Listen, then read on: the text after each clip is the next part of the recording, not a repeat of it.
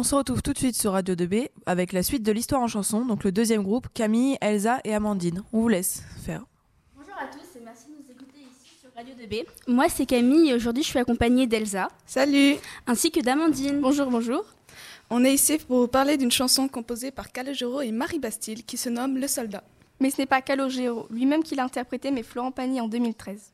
Il ne l'a pas interprété en 2013 pour rien, il l'a interprété à l'occasion du centenaire du déclenchement de la Première Guerre mondiale. Et l'auteur ne s'est pas servi de son imagination pour cette chanson. Chaque couplet est comme une lettre du soldat à sa fiancée. C'est comme si on lisait la correspondance du soldat à différentes périodes de la guerre. En effet, il évoque dès le premier vers les tranchées, ce qui signifie qu'il parle d'une guerre de position. Il s'est inspiré d'une bataille très connue qui est la bataille de Verdun qui a eu lieu en 1916 et qui a fait 700 000 victimes, dont 306 000 disparus, 163 000 Français, 143 000 Allemands. Il y a aussi parmi 406 000 blessés, 216 000 Français et 190 000 Allemands. Maintenant nous allons vous faire écouter le premier couplet de cette chanson. À l'heure où la nuit passe au milieu des tranchées, ma très chère Augustine, je t'écris sans tarder. Nous venons de vous faire écouter le premier couplet de cette chanson. Ici, Calogero se met dans la peau d'un poilu qui écrit une lettre à une certaine Augustine. On peut supposer qu'Augustine est sa femme ou petite amie et que le soldat veut la rassurer en lui disant qu'il espère qu'il va revenir vite. Pendant la Première Guerre mondiale, plus de 4 milliards de lettres et de cartes ont été envoyées, car celles-ci permettaient de maintenir le moral des soldats sur le front. Pendant ces 4 années, chaque jour, plus de 5 millions de lettres sont envoyées. On remarque aussi qu'au tout début de la chanson, que Calogero décrit la condition de vie qu'ont les soldats. Ils vivent dans la boue et dans le froid.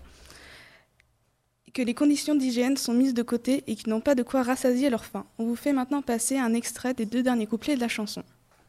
Ma très chère Augustine, j'aimerais te confier nos plus beaux souvenirs et nos enfants rêvés. Je crois pouvoir le dire, nous nous sommes aimés. Je t'aime une dernière fois, je ne suis qu'un soldat là là. C'était les deux derniers couplets de la chanson Le soldat de Florent Pagny.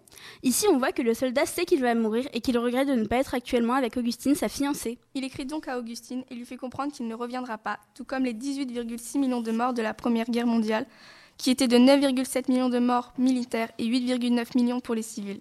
Il se remémore aussi les beaux souvenirs et les beaux moments passés avec elle.